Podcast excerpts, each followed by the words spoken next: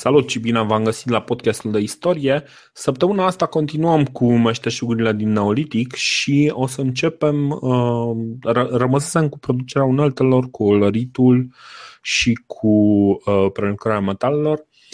Uh, o să începem cu producerea uneltelor, care e unul din hobby-urile cele mai importante, pentru că până la urmă uneltele sunt baza pentru absolut toate celelalte ocupații pe care o să le vedem.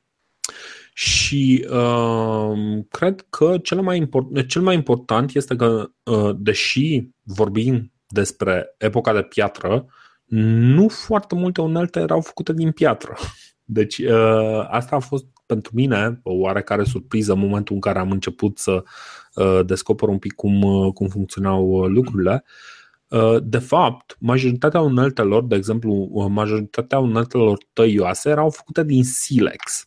Acum, ce este silexul? Silexul este, așa mai științific, este o varietate de cuarț microcristalin și mai e uh, cunoscut ca și cremene. Uh, de fapt, ce se întâmplă? E vorba de ce se întâmplă cu un, cu, cu un sediment ăsta foarte, uh, nu foarte dur, deci cu o piatră destul de moale, care se amestecă cu un material gelatinos, cel mai des de la moluște, care își sapă drum prin uh, rocile moi. Știi? Și materialul ăla gelatinos pe care îl lasă în urmă, la se întărește și în timp devine foarte dur și foarte ascuțit. De asta, de exemplu, silexul este, uh, este cumva Uh, scos, mai ales din cariere, de exemplu, cariere de cretă.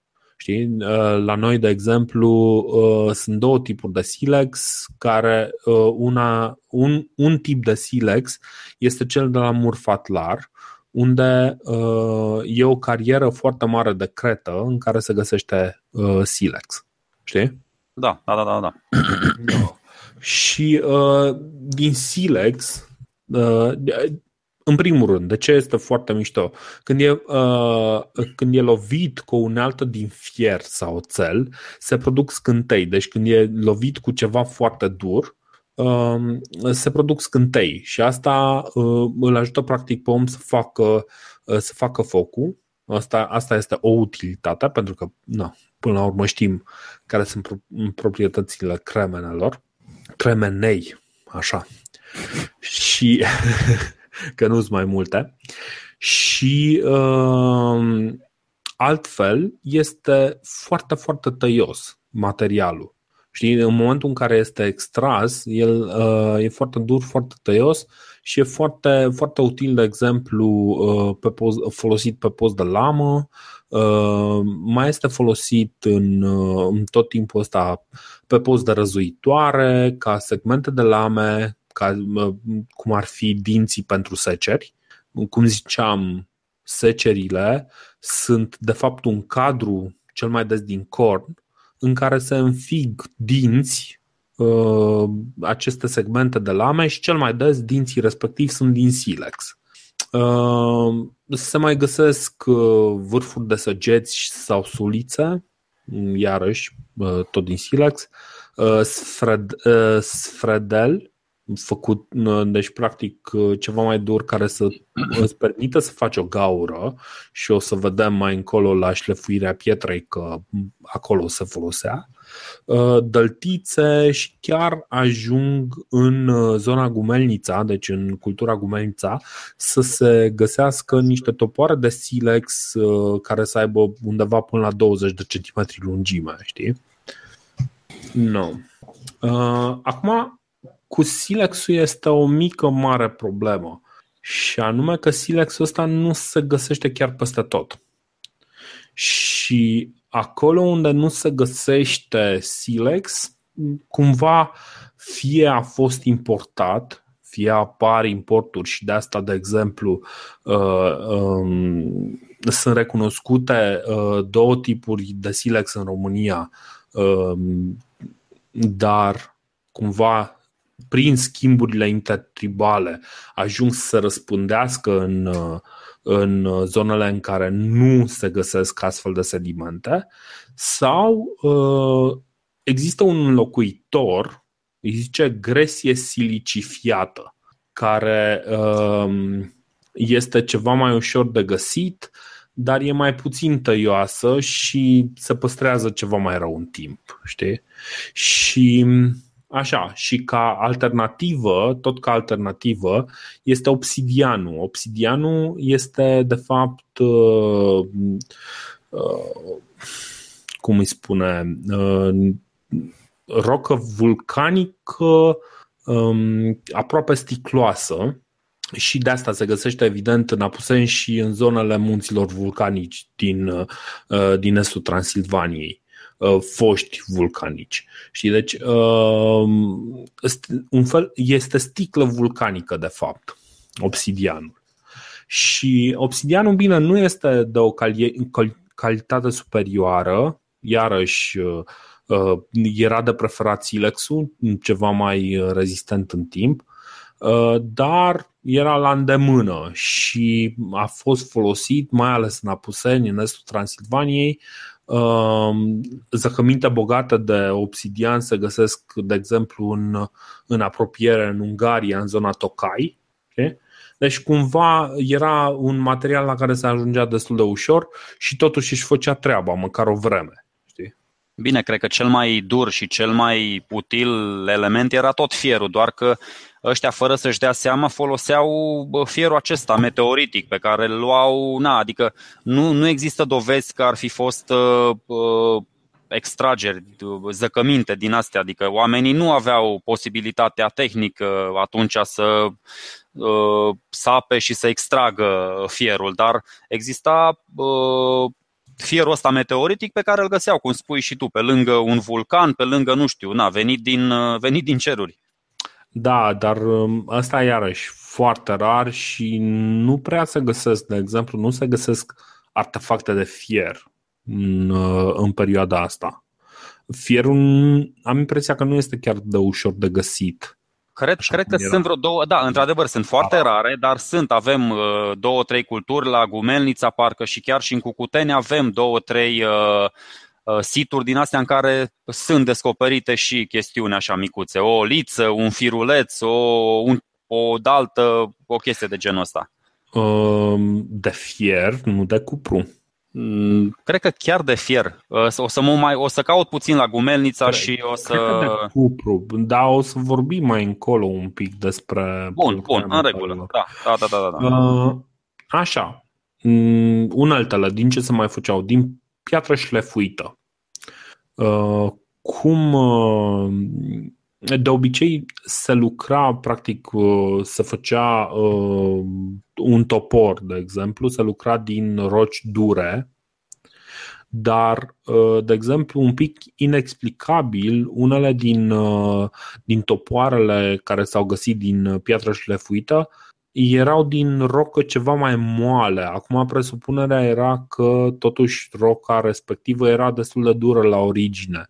Dar uh, da, deci uh, se prelucrau niște roci și se șlefuiau uh, și într-adevăr s-au făcut și niște unelte inițial neperforate, dar undeva spre mijlocul neoliticului au început deja să se perforeze rocile și acum cum se perforau rocile astea? Deci luai, luai o brocă cumva și începeai să folosești un sfredel de piatră și uh, foloseai nisip și, uh, și apă ca să uh, pornești eroziunea aia a pietrei și să dai o gaură undeva la 2 cm uh, diametru prin care să pui un manșon.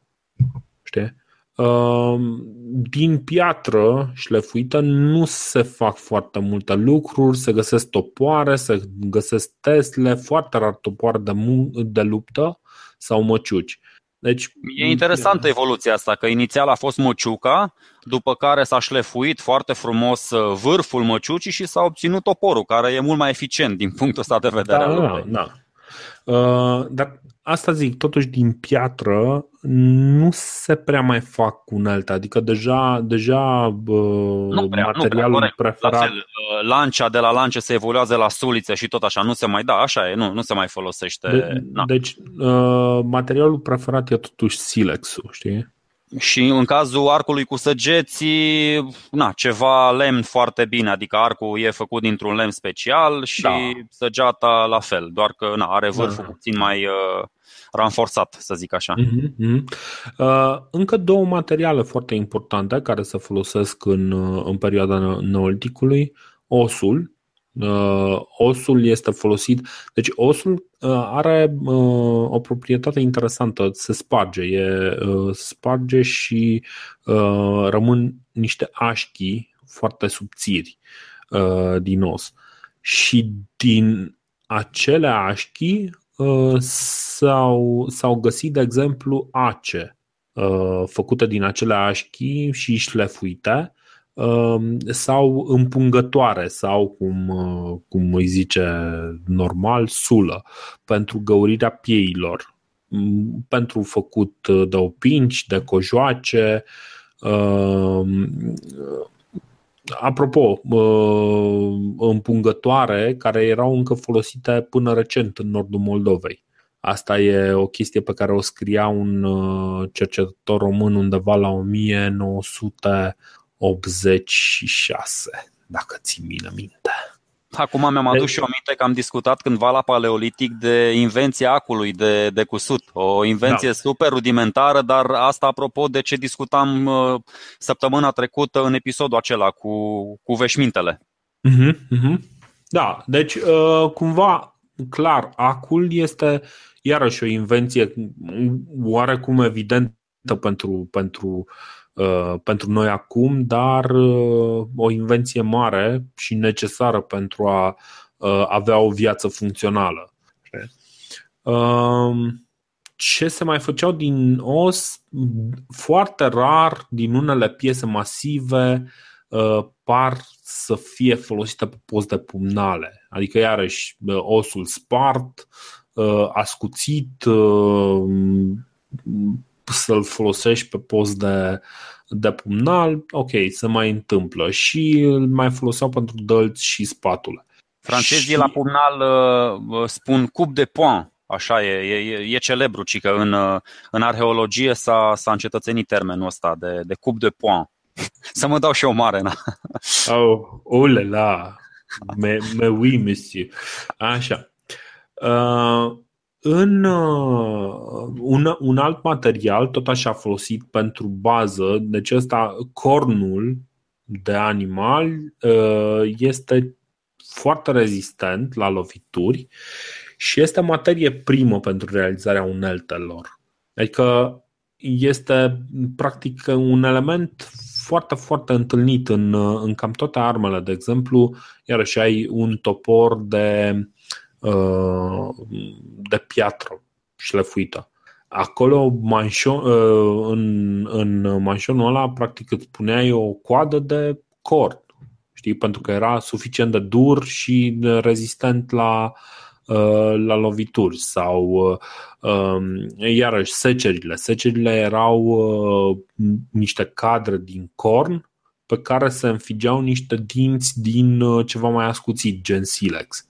Bine, și o resursă super regenerabilă, pentru că tot timpul vei avea animalul de casă lângă tine și tot timpul vei avea și oasele, vei avea și na, la dispoziția ta.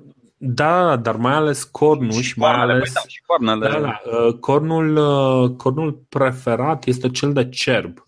De ce? Pentru că cerbul își leapă de anual coarnele și sunt adunate uh, foarte ușor, le găsești prin pădure, practic. În momentul în care tu ai păduri foarte multe, uh, e destul de ușor să găsești uh, coarne lăsate, abandonate, practic, de, de cerb.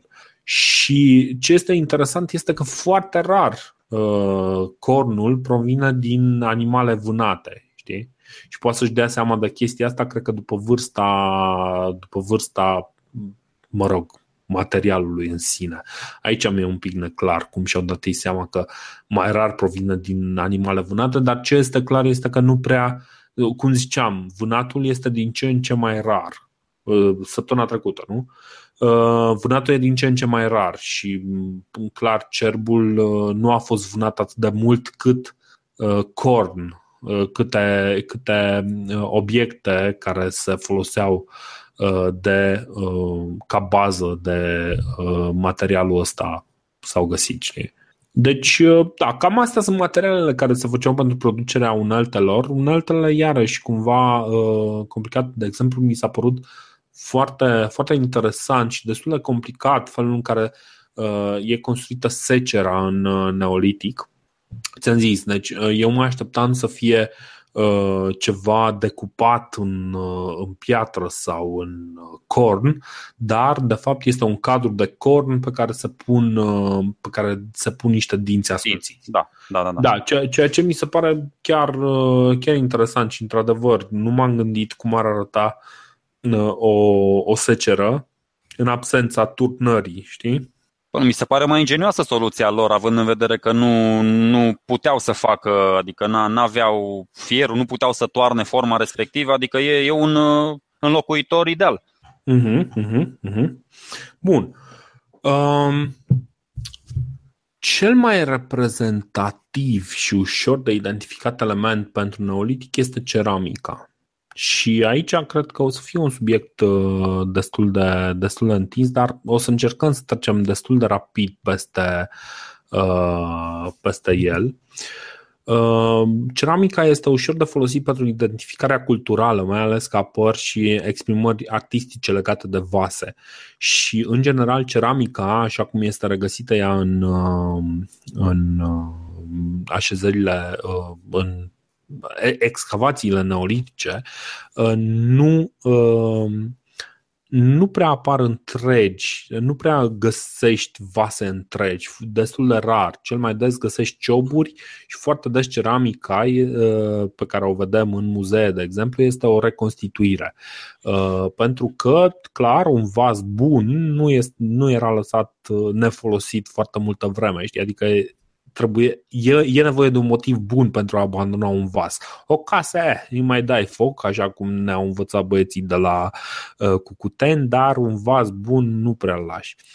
Um, și Așa, Chiar am, ca... mai citit, am mai citit despre chestia aia și într-adevăr asta e, asta e cea mai probabilă cauză. A, adică au fost și sacrificii umane, se dădea foc la tot ce era acolo și se construia altă casă pe, pe mhm. vechiul uh-huh. edificiu. Uh-huh, uh-huh. Da, uh, coloritul, care e problema? Deci, clar, uh, ai nevoie de niște vase, de uh, vase ceva mai uh, solide în care să ții, uh, în care să depozitezi grânele, de exemplu, pe termen mai lung și ai o mare problemă că nu prea ai din ce să le faci. Adică, ok, faci din ele, dar uh, dintr-un vas cu nuiele nu prea poți să mănânci, așa că ai nevoie de ceva mai uh, complicat. Așa că o soluție este vasul uh, făcut din lut. Problema lui e că în variantele inițiale, vasele de lut, mm, ele așa, dacă le faci foarte naiv, fără să le arzi sau fără, fără, să, le, uh, fără să le faci nimic, vasele de lut pleznesc în momentul în care se usucă. Asta, practic prima încercare a fost să ia lut, să-l uh, pună într-o formă și după aceea să, uh, să, încer- să încerce să-l folosească.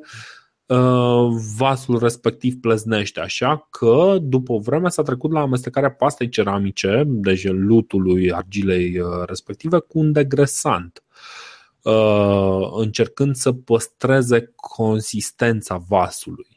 În fazele inițiale se amesteca pasta ceramică cu pleavă de cereale, mai multă, în momentul în care aveai vase mai mari, se punea mai multă pleavă de cereale uh, și pe alocuri se mai adăuga și un pic de nisip. Dar în a doua parte a neoliticului, deci undeva de pe la jumătatea neoliticului, se renunță la folosirea plevei și uh, pasta se amestecă cu ciopuri pisate care îi dau uh, care îi dau mai multă consistență. Deci, practic, din vasele vechi se pisează cioburile și se amestecă cu materialul respectiv, cumva dându-i mai multă, mai multă duritate. Olăria neolitică e, e modelată de mână și în cazul, deci, de exemplu, în cazul vaselor mari, Uh, cum, cum se procedează pentru a face pentru a modela un vas de ăsta mare. Cum ziceam, erau vase înalte de un metru, de exemplu. Uh, întâi se făcea un, uh, un boț de lut, mă rog, un, un fund de lut, uh, după care cel care lucra pregătea fâșii de lut mai groase, uh, late de vreo 10 cm, pe care le tot uh, lipea radial la fundul respectiv, știi? După care le, le ridica și le unea între ele. Uh, stilul ăsta de, de a lucra se, uh, se făcea și pentru vasele mai mari și pentru vasele mai mici. De asta, de exemplu, în momentul în care se găsesc vase de genul ăsta uh, sparte, se, se văd spăturile pe acele fâșii de 10 maximum 10 cm, știi? Deci cumva așa să fac, uh, sunt, uh, sunt longitudinale uh, respectivele spărturi cel mai des. Așa. Și um, ce este interesant este că spre finalul neoliticului, pentru vasele mici și mijlocii, se vede că fundul e, fundul e puțin albiat spre interior, știi? adică are o, o curbură spre interior. De ce se întâmplă chestia asta? Pentru că vasele respective se fac pe suport de lemn și acel suport de lemn este învârtit. Știi? Practic nu se mai învârte în jurul, uh, în jurul uh, vasului să-l construiască uh, meșterul, ci din contră mișcă suportul respectiv. Ceea ce cumva sugerează că e vorba de o roată a olarului primitivă. Deci nu vorbim de roata olarului care permite să prelucreze și să, uh, să facă dintr-o singură bucată, practic, un vas întreg, ci este un, o roată folosită, e practic o masă specializată pentru construcția, uh, construcția acestor vase. A, deci încă nu e cea cu două discuri care are un ax în centru și se învârte de sus. Încă n-ajunseseră la nivelul nu, ăsta nu, de, nu, de, nu, nu, nu. Deci to- de rafinament. Toată, to- da, toată e făcută cumva din aceste fâșii care se unesc, știi? Care se lipesc. Um, decorul este executat de obicei înainte de ardere și mai rar după ardere și o să vorbim un pic și despre ardere. Um, în neoliticul timpuriu, ceramica avea decorul uh, făcută din adâncituri și incizat. În neoliticul mijlociu, decorul e excizat, scos în față și trasat, încrustat cu alb. Și după aceea, în, târz, în uh, neoliticul târziu, uh, culturile cu ceramica apar culturile cu ceramica pictată cu grafit sau cu culori. Deja știm uh, uh, ceramica de cucuteni. Așa. Și acum o să vorbim despre uh, un pic uh, am trecut așa mai repede că vreau să acoperim totul subiectul, despre arderea vaselor, care se face un pic diferit în funcție de tipul de ceramică. Uh, dar uh, cel mai simplu, deci sunt practic două moduri. Practic, un cuptor Uh, da, bine, o să vorbim un pic și de cum arată cuptoarele. Deci, cel mai simplu mod este pe vetrele obișnuite la o temperatură joasă, uh, se pune vasul și se usucă. Dar uh, asta se realizează o ardere inegală și pereții vaselor cumva arătau așa mm, cam urât. nu știu cum să zic, știi? Adică dobândeau culori cu nuanțe diferite, e un pic ciudat, adică nu, nu, e, nu e nimic clar acolo.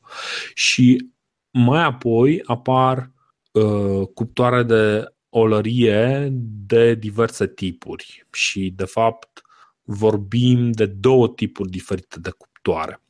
Deci cuptoarele astea sunt foarte importante și ajung atât de importante încât în, uh, în locuințele oamenilor din Neolitic ajung ca o încăpere, ca o necesitate, chiar cuptorul de uh, uh, cuptorul în care se, uh, se, fac, uh, se face ceramică.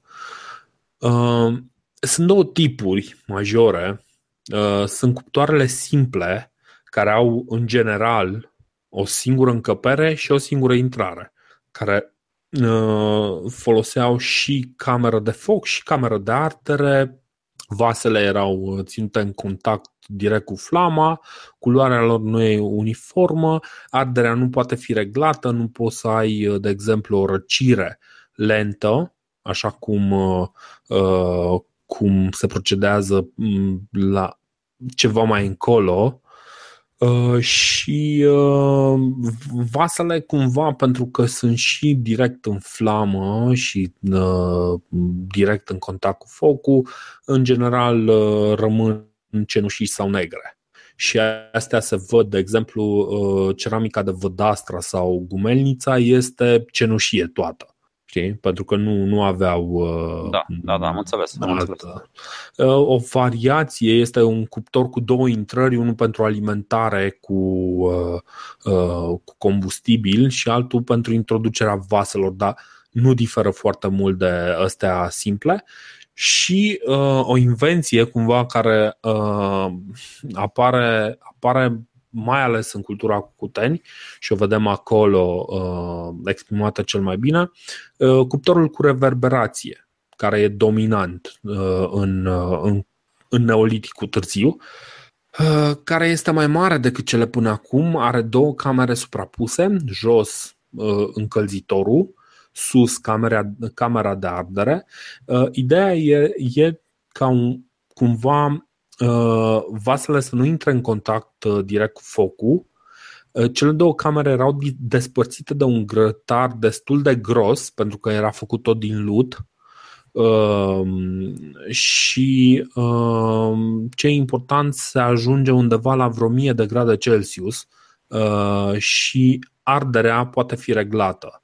Se face uniform, că nu, nu ești în contact cu focul, Uh, practic temperatura e cât de cât uniformă și uh, pe toată suprafața, toată grosimea pereților se face o ardere oxidantă și se obțin vase colorate, cel mai des roșu. Știi? Nu, e fascinant uh, toată, de... adică de la, de la dospirea argilei, de la frământare, cum, cum o modelezi, cum o usuci, cum o ornamentezi, cum... Na, e foarte, e o chestie foarte faină. Uh-huh.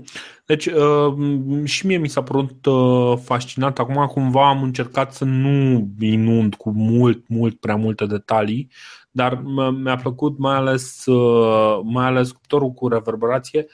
Mi s-a părut o chestie foarte interesantă felul în care au gândit și mai ales uh, Uh, că totuși obțin temperaturi de undeva la 1000 grade Celsius, care o să vedem mai încolo și mai avem, uite, mai avem încă vreo 6-7 minute pe care am putea să le dedicăm uh, uh, metalurgiei. E o temperatură foarte importantă în metalurgie, pentru că la 1000 1000-1100 de grade Celsius se topesc niște metale destul de importante, de exemplu arama.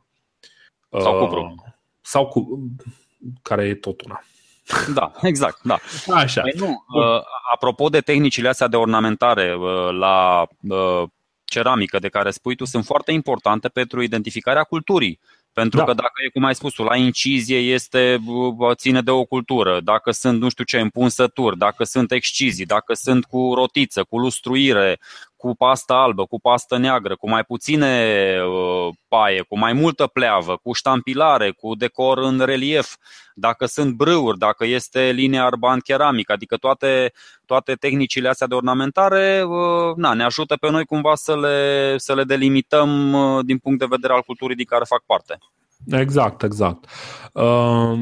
Mai e un. Uh, deci o să scurtez discuția pe tema asta pentru că aș, aș vrea să mai dedicăm un pic de timp și să nu facem un uh, podcast separat pentru prelucrarea metalelor.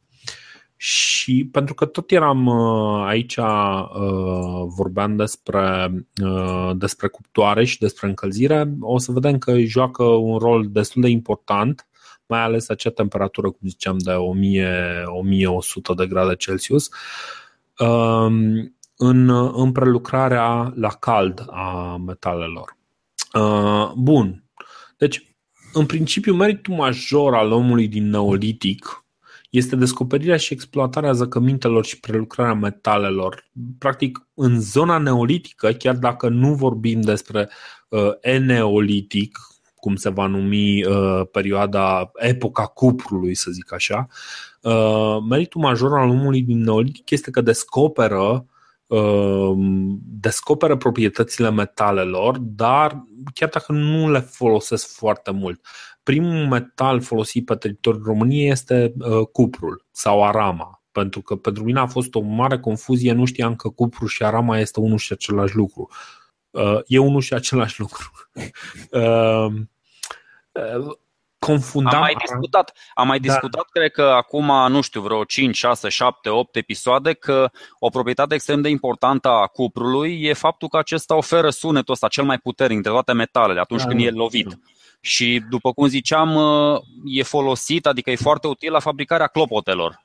Uh-huh, uh-huh. Bine, nu, nu era cazul aici, era doar o treabă inspirată din, uh, din ceva poveste recentă, dar, uh, na, în principiu, nu obiectele pe care le găsim de cupru în, în perioada neoliticului sunt chiar mici. De exemplu, în uh, zona Starcevo-Criș se găsesc obiecte foarte mici uh, de aramă care nici măcar nu sunt produse în zona respectivă, ci e clar că sunt uh, datorate schimburilor cu, altor, cu alte comunități. În cultura boian găsim niște mici raguri de mărgele considerate din aramă, dar cel mai probabil sunt bucăți de minereu brut care au fost prelucrate prin tăiere sau șlefuire.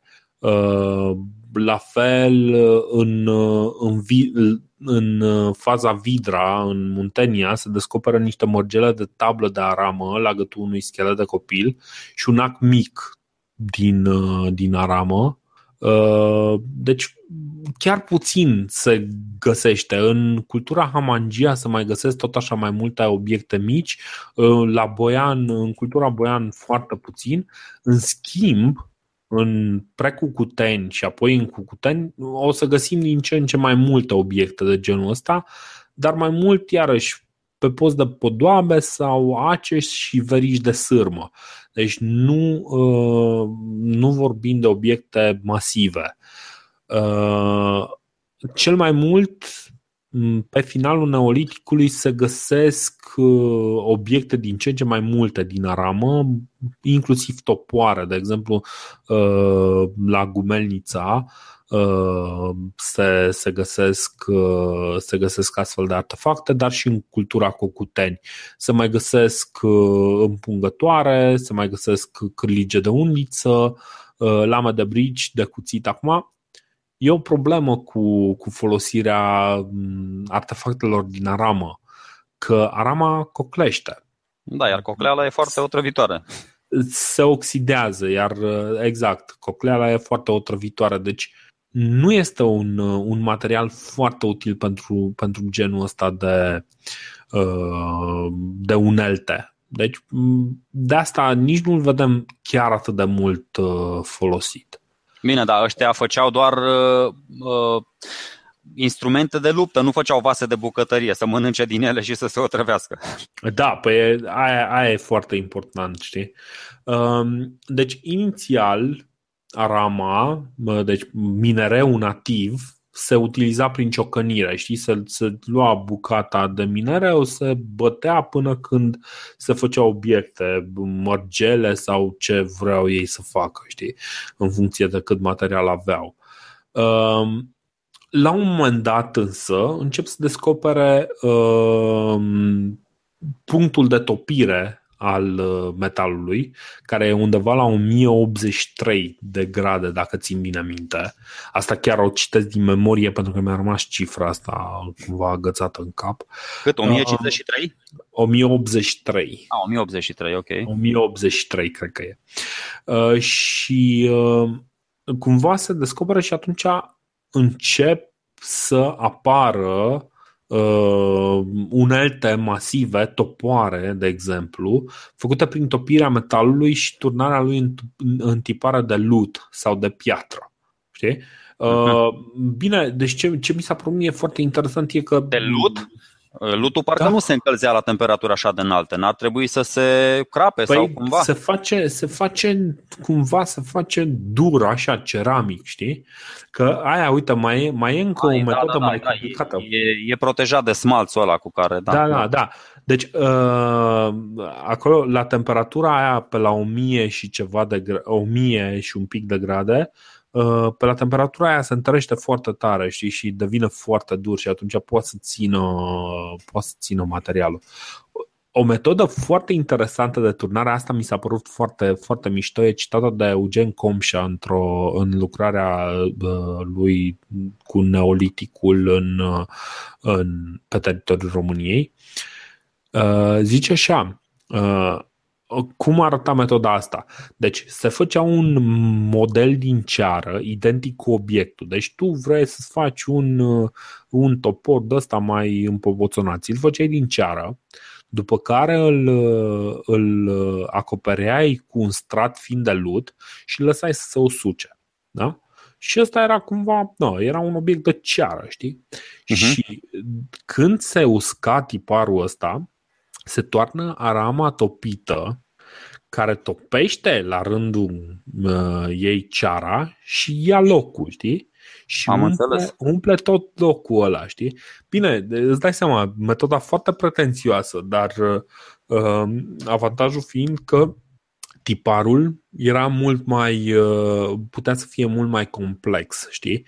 Pe de altă parte, tiparul nu se putea folosi decât o singură dată știi? Ceea ce cumva merge folosit pentru, pentru unelte unicat, știi? Mai mhm. degrabă, să zic așa, obiect de prestigiu. Decât, deci nu acopereai decât... mulajul, ci practic îl topeai și îl înlocuiai. Îl adică mulajul de ceară, da, exact. da, da.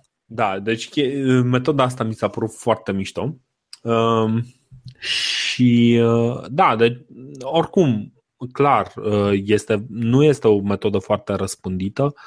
Um, și ce este cel mai important, și aici cred că încep să se vadă mici diferențieri, mici specializări despre care am spus că nu prea se întâmplă în neolitic, dar iată că totuși se întâmplă. Um, uneltele masive necesită cunoștință din ce în ce mai complicată în ceea ce privește topirea metalului, manipularea metalului topit, Uh, și realizării tiparelor și turnarea și finisarea uh, tiparelor respective, ceea ce începe să, să sune a specializare. Deci, practic, vorbești de niște meșteri specializați cu ateliere special pregătite pentru, uh, pentru chestia asta, eventual chiar să fie cât de cât aproape de zăcăminte. Știi? Și este posibil, iarăși, o, o, o teză interesantă, ca la un moment dat în Neoliticul târziu să ai un număr destul de mic de indivizi care să pornească și să facă prospecțiuni, să găsească uh, noi zăcăminte de metal. Evident, marea majoritate la suprafață, foarte puține în, uh, în, uh, în mai în adâncuri. Și uh, da, ce se mai întâmplă prin zona noastră? Pe alocuri apar uh, obiecte mici din plumb, uh, ceva mai multe din aur, aurul care nu prea e folosit în schimburi, dar e folosit pentru podoabe și obiecte mici și în general este puternic amestecat cu alte metale, cu zinc, cu crom, cu, uh, cu uh, argint. Știi? Deci, uh, cele mai multe obiecte din aur, de fapt, cam toate uh, uh, obiectele din aur din neolitic uh, de pe teritoriul României au fost lucrate din aur nativ prin ciocănire la rece. Deci, încă nu vorbim de prelucrare serioasă de, uh, de aur. Și, da, așa cum amintești tu la un moment dat, e posibil ca aceste obiecte de aur să fie în general considerate obiecte cu încărcătură religioasă. Da, uh, nu, nu, nu cred că mai avem timp acum, dar eu asta da. voiam, să, voiam să ofer puțin și contextul ăsta religios, ritualic, de la uh, metalurgia, adică de la mitologia pietrei șlefuite uh, până la, la mitologia asta a metalelor. Sunt tot felul de uh, legende de la, nu știu, de la Hephaistos care i-a dat fulgerul lui Zeus până la zeu Olar care a făcut arma lui Horus și Horus l-a bătut pe Set. Adică e clar că oamenii cumva, nu știu acum dacă sau și mă gândesc și, și ceramica, însă ceramica este o întâlnire a lutului, adică a pământului cu apa și cu focul. Mm-hmm. Corect. Deci este, este argila, este apa cu care spălăm argila și o pregătim și așa și după aceea focul care, nu știu, purifică și întărește și cumva, na, sublimează, adică oferă latură spirituală și acestui meșteșug. Dar uh, probabil că mm, ajungem puțin mai încolo și o să o, adică o să, o să avem timp să vorbim și despre latura asta. Da, o să, o să vorbim ceva mai, uh, mai pe larg pe tema asta. Uh, săptămâna viitoare o să încercăm să, să facem un zoom out și să vedem ce se întâmplă în jurul României după ce ne-am concentrat ceva vreme pe neoliticul uh, din zona României, să ne dăm seama un pic cam ce se întâmplă în jur, ca după aceea să ne reîntoarcem și să înțelegem în ce context uh, au loc schimbările uh, post-neolitic. Cam atât, mulțumim mult. Dacă mai ai ceva? Nu, sună, sună, sună ca un plan foarte bun. Așa, așa. No, bun, ne auzim săptămâna viitoare. Mulțumim tuturor. Ciao. Numai bine.